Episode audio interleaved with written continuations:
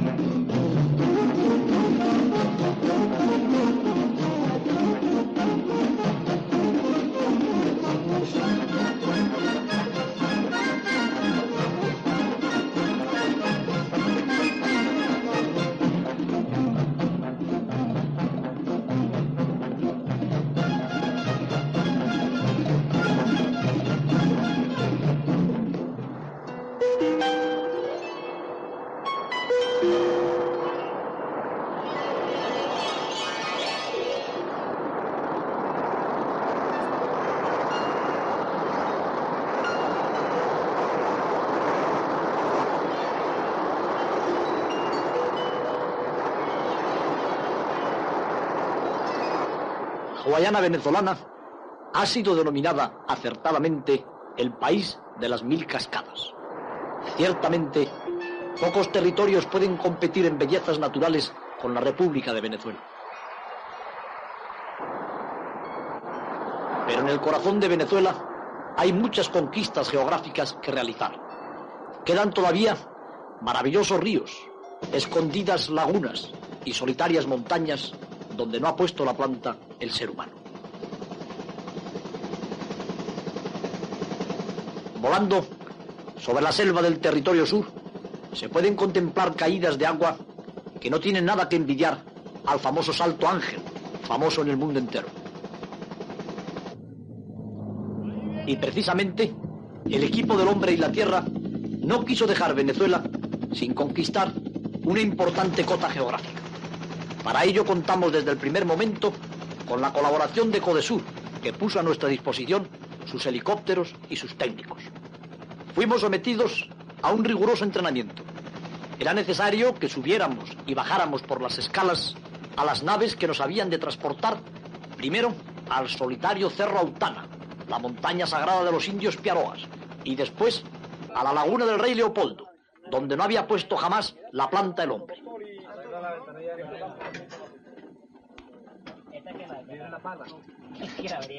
En la mañana del 23 de marzo de 1973, nuestra pequeña expedición partía del aeropuerto de Puerto Ayacucho en dirección al Cerro Autano.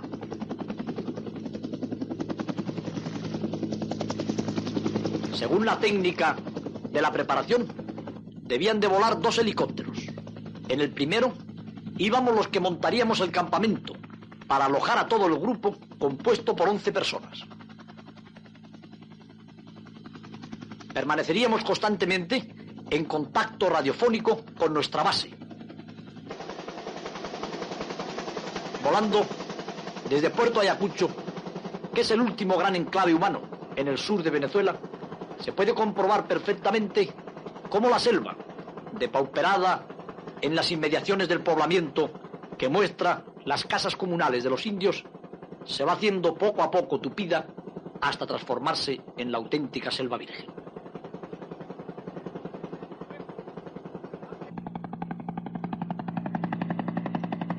Dejamos atrás el padre Orinoco y volamos ya sobre ríos perdidos en la selva.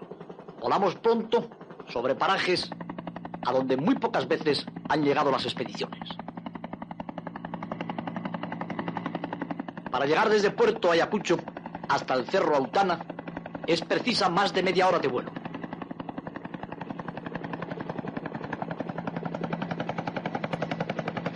Las apretadas copas de los árboles ponen muy bien de manifiesto que la caída de un avión en estas latitudes supondría un accidente irreparable. Pero en el camino a la cumbre que nos espera, volamos sobre la misteriosa laguna negra del rey Leopoldo. Según las tradiciones de la selva y según el relato de algunos pilotos, un animal gigantesco, monstruo prehistórico, gran anaconda o enorme caimán viviría en las misteriosas y solitarias aguas. Nadie había podido descender hasta ellas para comprobarlo. Nosotros nos proponíamos llegar a la laguna al día siguiente de pernoctar en el Cerro Autana, que desafiante, solitario, como el tocón petrificado de un árbol gigantesco, estaba delante de la proa de nuestro helicóptero.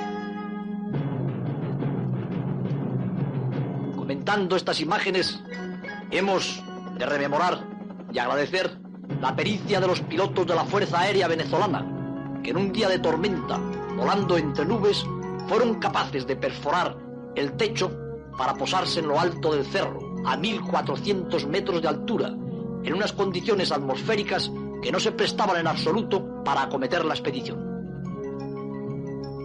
Cuando volamos cerca de la pared del cerro vemos las misteriosas cavernas que habríamos de explorar al día siguiente. Volamos muy cerca de la pared, pero las condiciones no eran aptas para la exploración de las cuevas.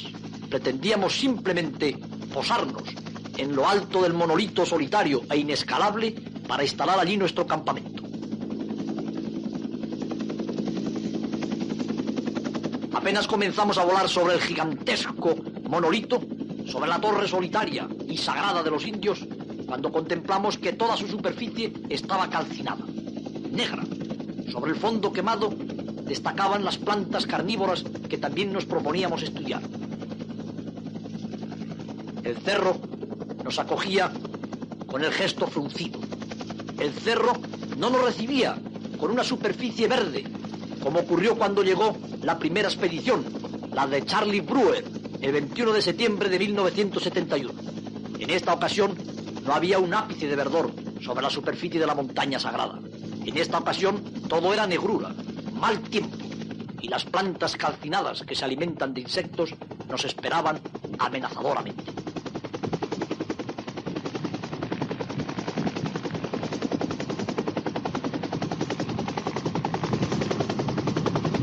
Técnico en helicópteros de Codesur realiza un perfecto aterrizaje y podemos así descender con nuestro equipo ligero.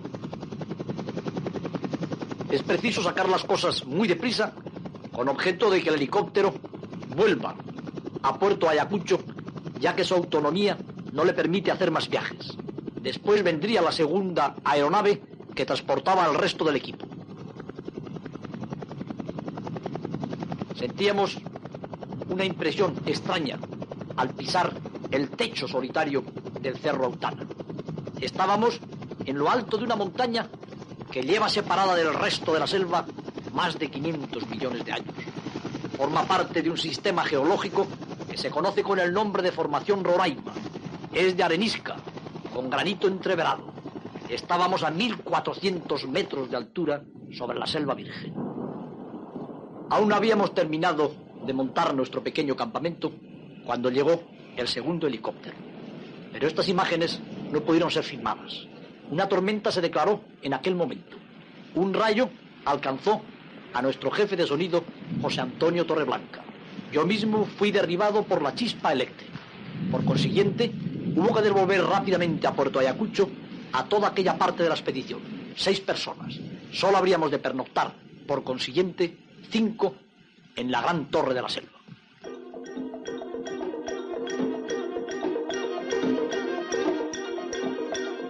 Afortunadamente, amaneció un día radiante después de una noche de pesadilla.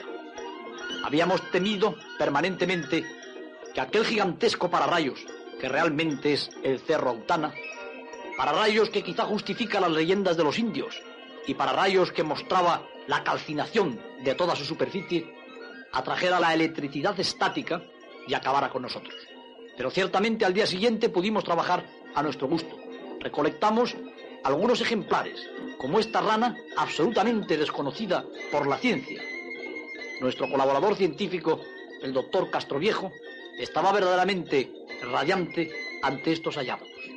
Estuvimos contemplando largamente este curioso espécimen que llevaba separada seguramente del resto de ranas sudamericanas millones y millones de años viviendo en lo alto de la montaña sagrada de los indios piaroas.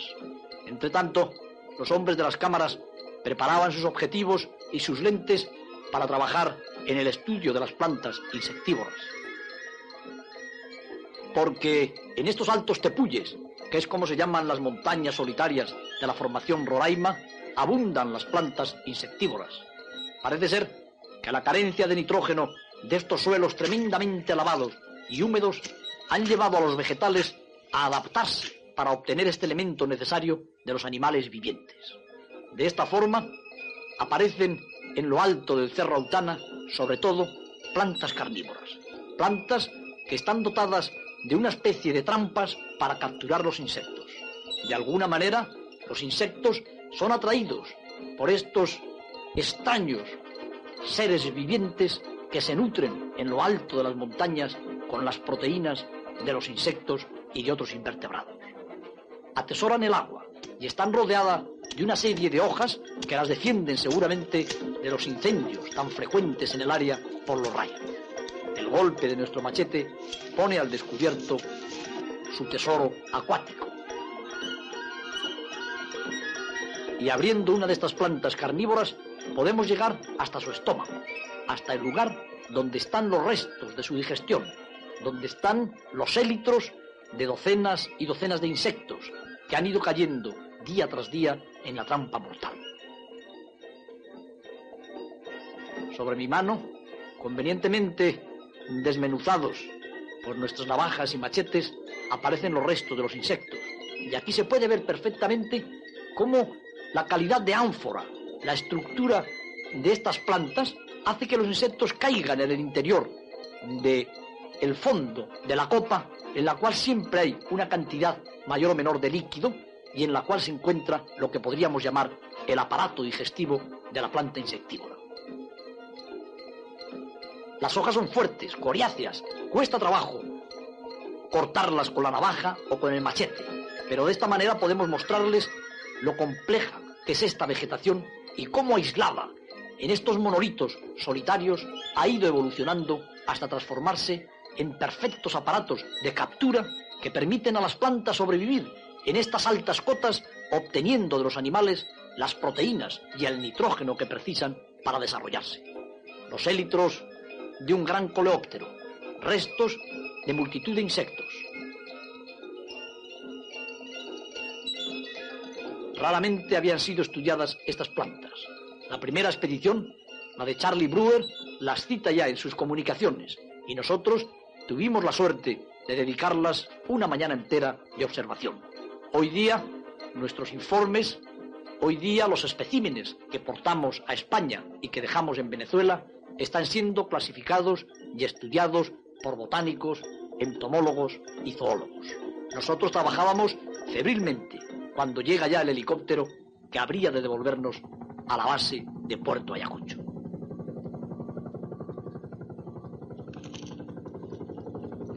Se acercaba ya el mediodía del 24 de marzo de 1973. Nuevamente las nubes estaban cercando el cerro y nosotros teníamos prisa, porque antes de regresar a Puerto Ayacucho queríamos poner el pie en la laguna del rey Leopoldo. Queríamos desvelar el gran misterio. Estábamos tremendamente emocionados, porque después de una noche entera en el techo de América, después de haber temido por otro rayo que pudiera caer sobre nuestro campamento, nos disponíamos a llegar a una laguna solitaria donde, según las leyendas, había un monstruo prehistórico, una criatura tremenda que había sido vista por los aviadores y que estaba en la leyenda de los indios de la región desde tiempos inmemoriales.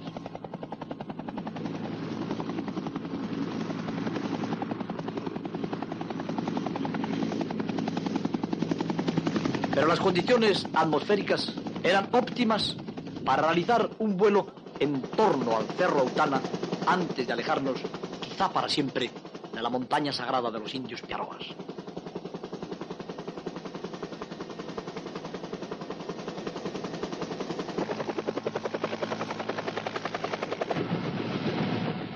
Queríamos observar, desde todo lo cerca que nos fuera posible, las famosas perforaciones que presenta el Cerro Autana en su tercio superior.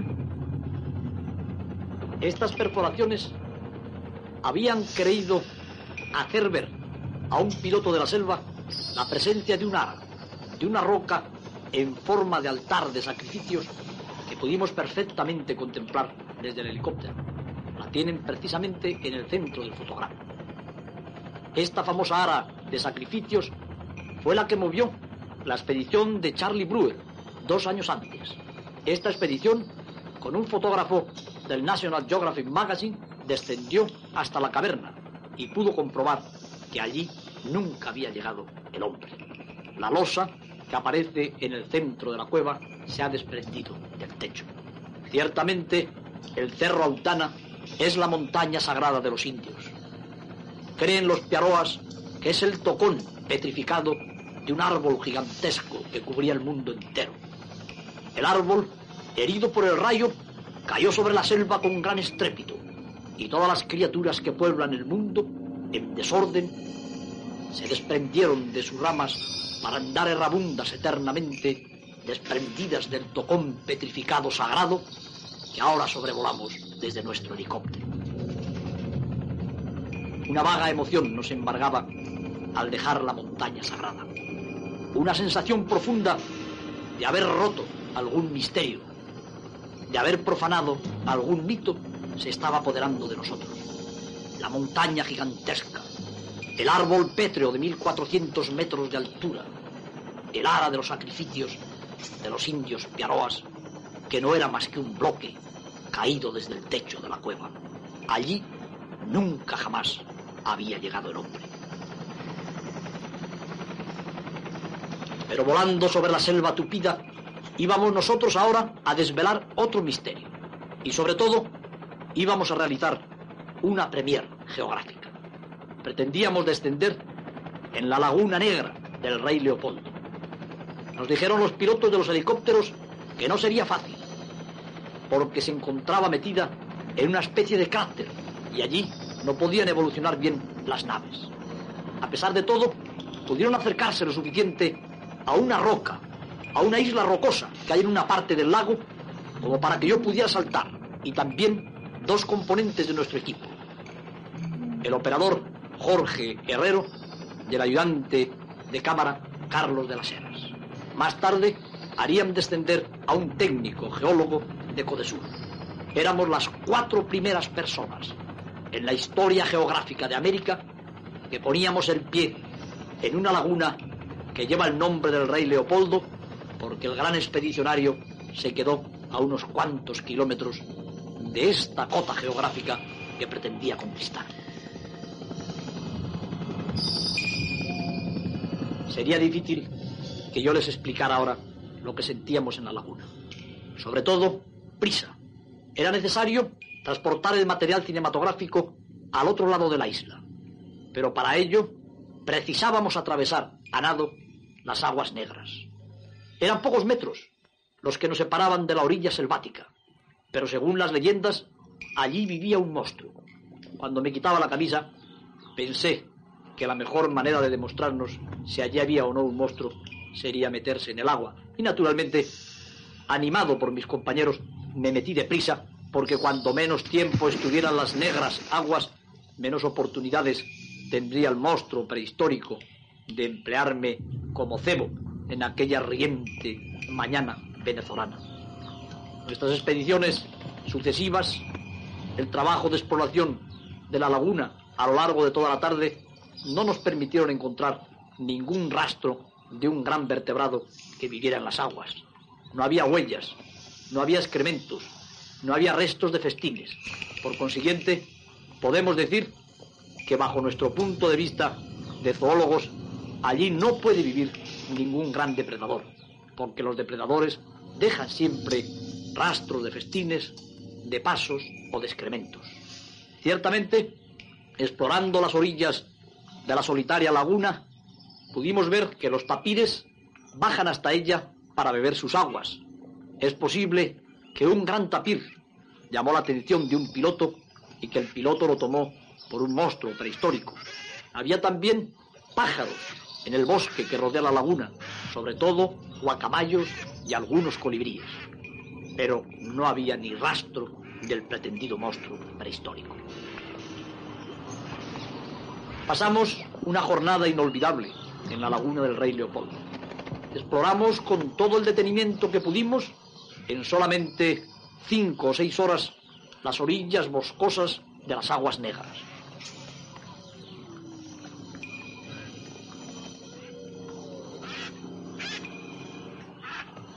Creo que experimentábamos un poco la sensación que debieron experimentar los conquistadores de los polos o de las altas montañas, o todos los hombres que han puesto la planta en un terreno jamás odiado por la especie humana. Hemos de decir, sin embargo, que nosotros no teníamos el mérito de los grandes expedicionarios, ya que fueron aviones los que nos transportaron hasta la laguna. Nosotros quizá no teníamos más que el pequeño mérito de la audacia de estar solos mientras el helicóptero iba a repostar a más de media hora de vuelo en una laguna, en un lugar donde en lugar de monstruos no encontramos más que bellísimos pájaros, piedras preciosas voladoras, y donde la música que dominaba aquel cuadro era la llamada de los guacamayos, eran los gritos de los loros, era la voz incesante, eterna y monótona de la selva.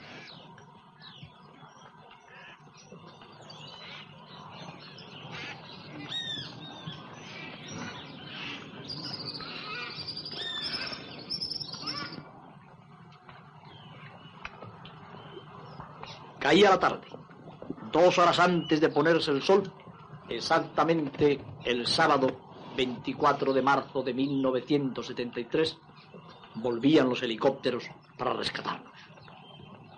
A gusto hubiéramos permanecido algunas jornadas en la laguna, pero la logística no era fácil.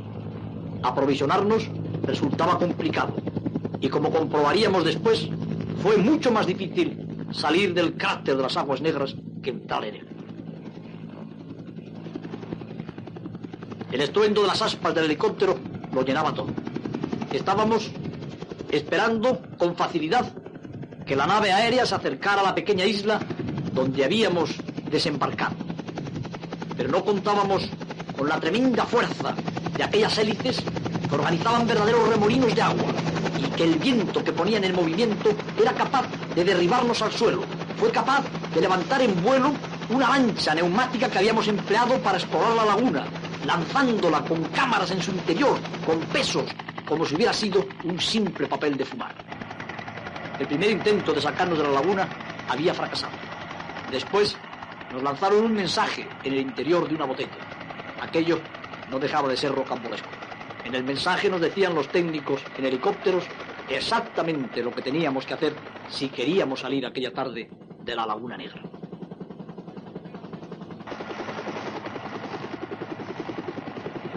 Todo detenimiento fuimos transportando primero las cosas a la isla central, al único sitio a donde podía acercarse el helicóptero.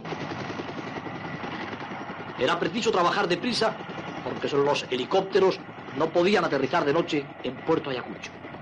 Comenzamos por pinchar en todas partes aquel artefacto que nos había servido para explorar la laguna y que resultaba tan difícil de manejar para introducir nuevamente en el helicóptero.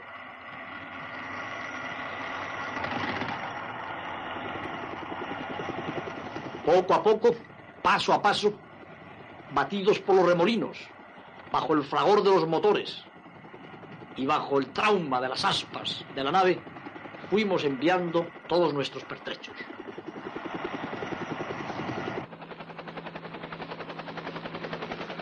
Yo no sé si en la laguna del rey Leopoldo aparte de nuestros nombres grabados, quedó algún resto de la visita humana.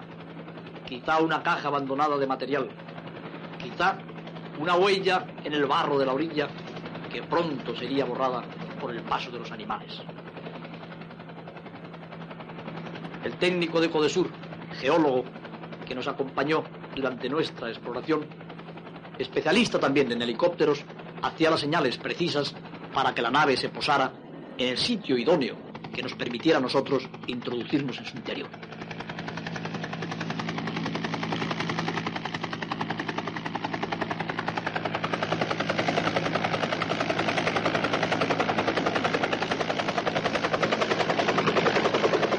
Hemos de reconocer que todo el mérito de esta conquista geográfica pertenece a Codesur y a los pilotos de los helicópteros. Sin su ayuda, jamás hubiéramos llegado a la laguna donde no había puesto la planta el hombre.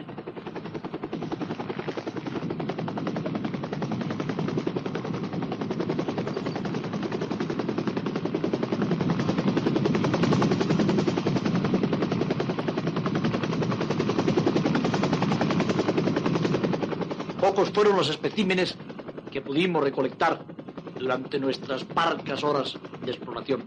Sin embargo, recolectamos quizá cosas mucho más importantes, las emociones vividas en el corazón de la selva virgen de Venezuela, lo que se siente cuando se llega a un lugar en el que nunca ha habido nadie, y el gran respeto por la naturaleza. La naturaleza todavía equilibrada, la ecología pura, los misterios de una nación que tiene la suerte de poseer áreas inmensas sin degradar, áreas que son como un paraíso futuro para el hombre, para el hombre de buena voluntad ante la naturaleza, para el hombre que no abusa, sino que usa de la pródiga naturaleza.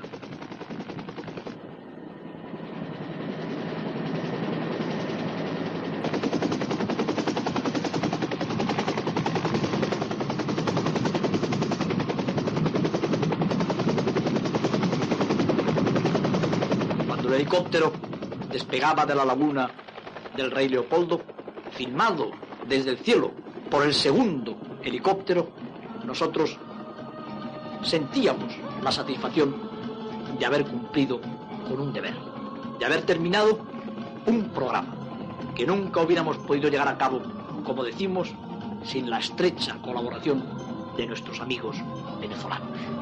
El 23 y el 24 de marzo de 1973 habíamos coronado el Cerro Autana y habíamos conquistado la laguna del rey Leopoldo.